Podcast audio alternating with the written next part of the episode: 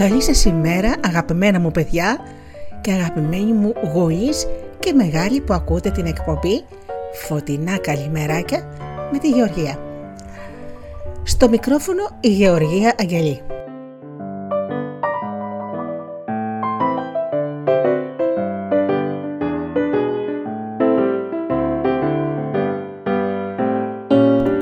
Μια πρωινή εκπομπή 20 λεπτών που θα έχει παραμύθια, ποίημα και τραγουδάκια για να ξεκινάει η μέρα με ένα ευχάριστο μήνυμα που θα πάρετε μαζί σας στο σχολείο ή στη δουλειά σας.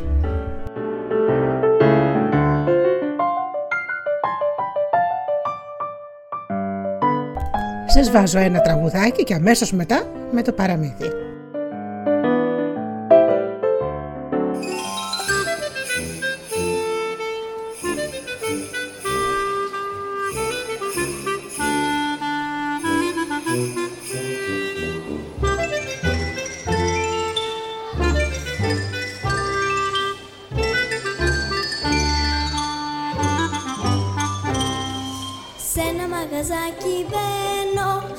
τραγούδι παραγγέλνω Να είναι όμορφο και φάτο και με χρώματα γεμάτο Να έχει κοκκινό από Κάτα πράσινο από φίλο Ρόδινα από συννεφάκι, μαύρο από Να έχει κοκκινό από Κατά πράσινο από φύλλο, ρόδινα από συννεφάκι Μαύρο από χελιδονάκι, από δάκρυ θάλασσι Ρουμπίνι από κράσι, κέρασι από κεράσι Τα παιδάκια να κεράσει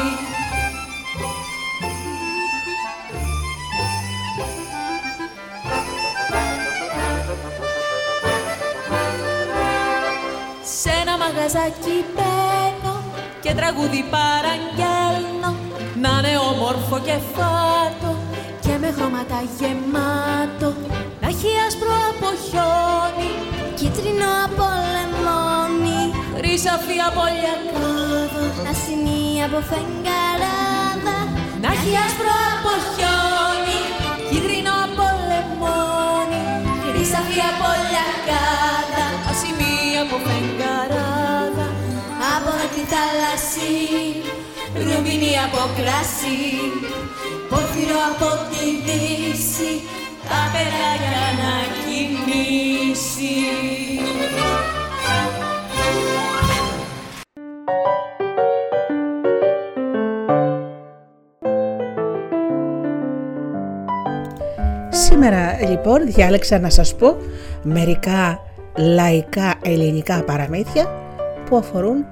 τη φύση.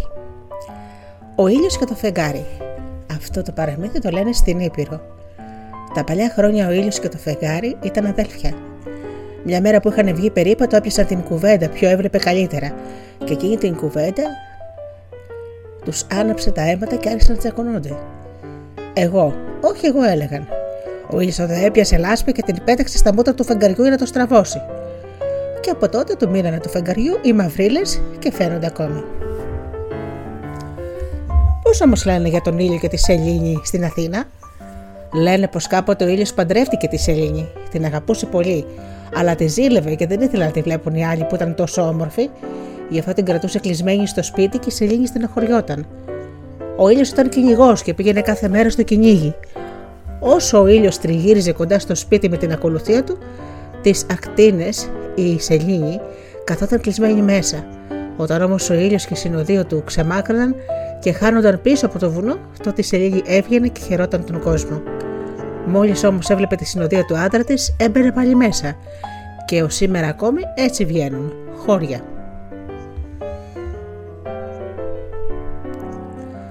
Τα παλάτια του ήλιου στην Ήπειρο. Εκεί που τελειώνει ο ουρανός στη Δύση είναι μια πόρτα. Από αυτή την πόρτα μπαίνει στα παλάτια του ήλιου. Άμα περάσεις όλες τις κάμαρες και δεν χαθείς, φτάνει σε μια άλλη πόρτα. Είναι η πόρτα της Ανατολής. Τα παλάτια του ήλιου λάμπουν και στράφτουν και δεν στέκονται πάνω σε τίποτα, γιατί είναι πάνω στον ουρανό. Εκεί ζει ο ήλιος με τη μάνα του και τα αδέλφια του. και κάθε πρωί βγαίνει από την πόρτα της Ανατολής να φωτίσει τον κόσμο και το δειλινό γυρνάει πίσω από την πόρτα της Δύσης. Τότε είναι λιμαρισμένος που για να χορτάσει πρέπει να φάει 40 φουρνών καρβέλια. Αλίμονο στη μάνα του και σε όλους που είναι στα παλάτια, αν θα του έχουν έτοιμα τα καρβέλια. Ο ήλιος από το θυμό του και από την πείνα του μπορεί να τους φάει όλους. Και μια φορά είχε φάει την αδελφή του, το φεγγάρι, και από τότε το φεγγάρι μόλις τον δει, να έρχεται στο παλάτι βγαίνει έξω. Το κρυσταλλένιο παλάτι, λιβαδιά. Ο Βοριάς είναι ο δυνατότερος από όλους μας. Από όλους τους ανέμους. Ούτε ο Νοτιάς, ούτε ο Λίβας, ούτε ο Σορόκος που φτάνουν στη Βοή και στην Αντάρα τον φοβόντουσαν. Λοιπόν, το είχε πάρει πολύ απάνω το Βοριάς και περηφανευόταν και τους άλλους τους καιρούς τους περιφρονούσε. Και μια μέρα καυχήθηκε μπροστά σε όλους πως αν το κρυσταλλένιο παλάτι που βρισκόταν στον κόσμο άλλο κανένα, έλεγε «Το παλάτι μου είναι πιο όμορφο από του ήλιου, έτσι και τα μπορουθώ μέσα δεν φοβάμαι κανέναν και όλοι οι καιροί να πέσουν να πάνε ούτε που θα το νιώσει». Αυτό το παλάτι το έχει χτισμένο βοριάς στην πιο ψηλή κορφή του Παρνασσού με θεώρητα κρούσταλα και χαλάζια και χιόνια. Την κουβέντα του βοριά την άκουσε ο Νοτιάς και πολύ του κακοφάνηκε.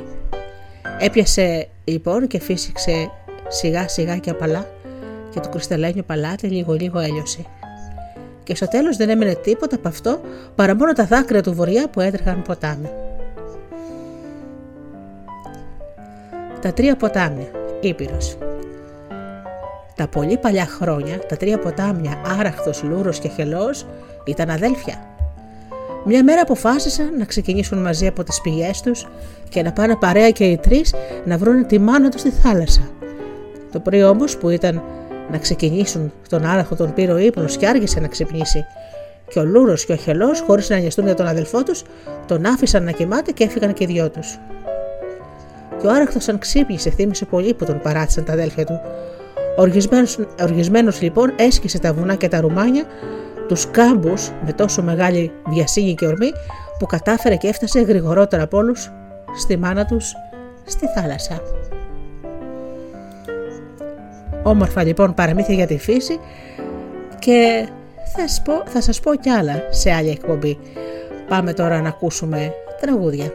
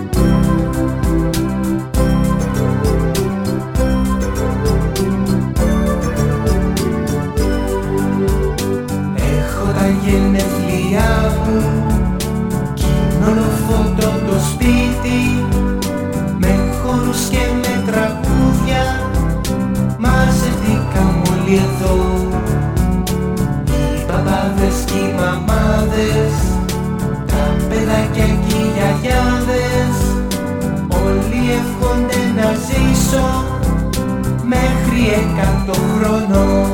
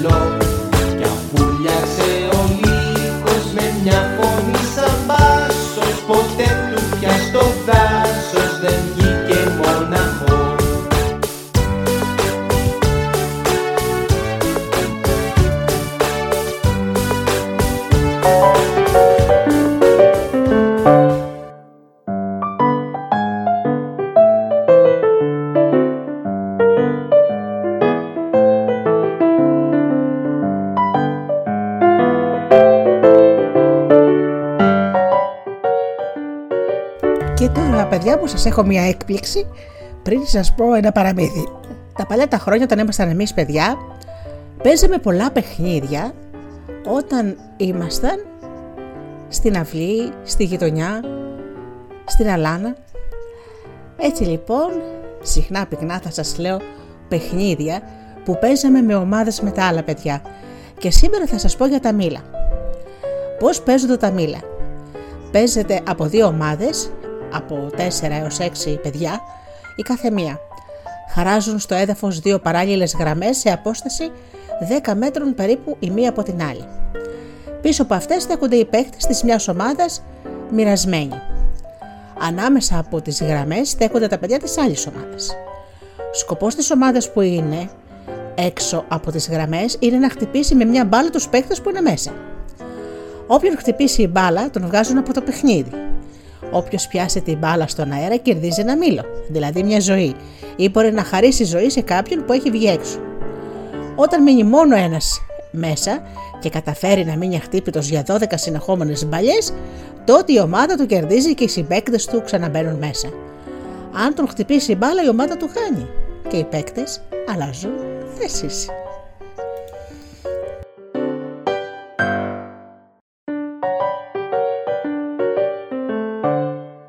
Θα σας λέω λοιπόν για τα παιχνίδια που παίζονται και στο προάβλιο του σχολείου και στο γηπεδάκι και στις κούνιες, παιχνίδια που παίζαμε εμείς οι παλιοί και καιρός να αρχίσετε να τα μαθαίνετε κι εσείς παιδιά και να αφήσετε τα τάμπλετ, τα τάμπλετ και τα κινητά.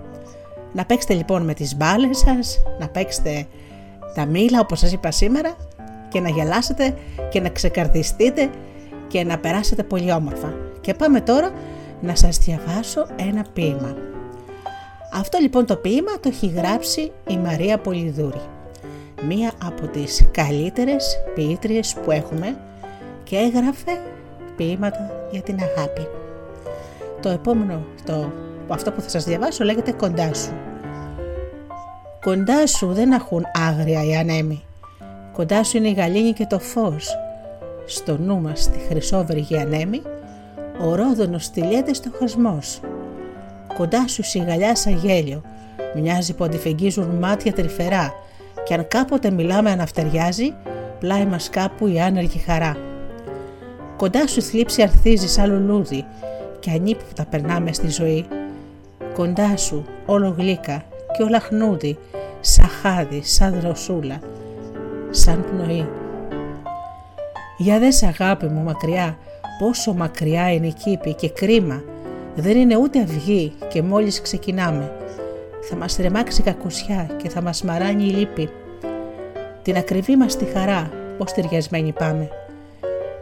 Στέρξε να μείνουμε σε μια του δρόμου μας γονούλα, κάτω στον ίσκιο μιας ελιάς, ίσκια μου εμπιστεμένα, και εγώ θα δεις με τον φιλιών τη δροσερή πηγούλα, θα σου γεμίσω την καρδιά, λουλούδια αγαπημένα.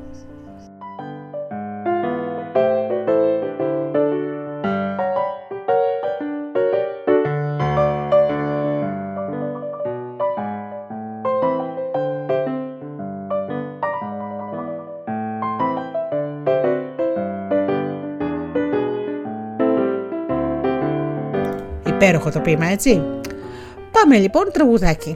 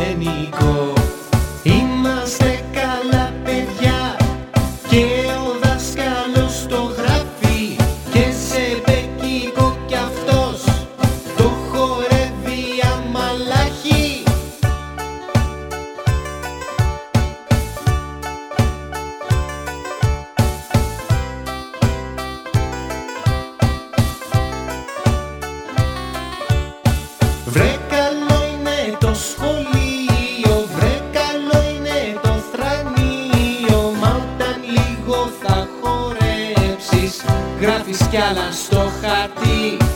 Όταν ξέρεις ιστορία, ξέρεις και γεωγραφία Το ζεϊμπέκι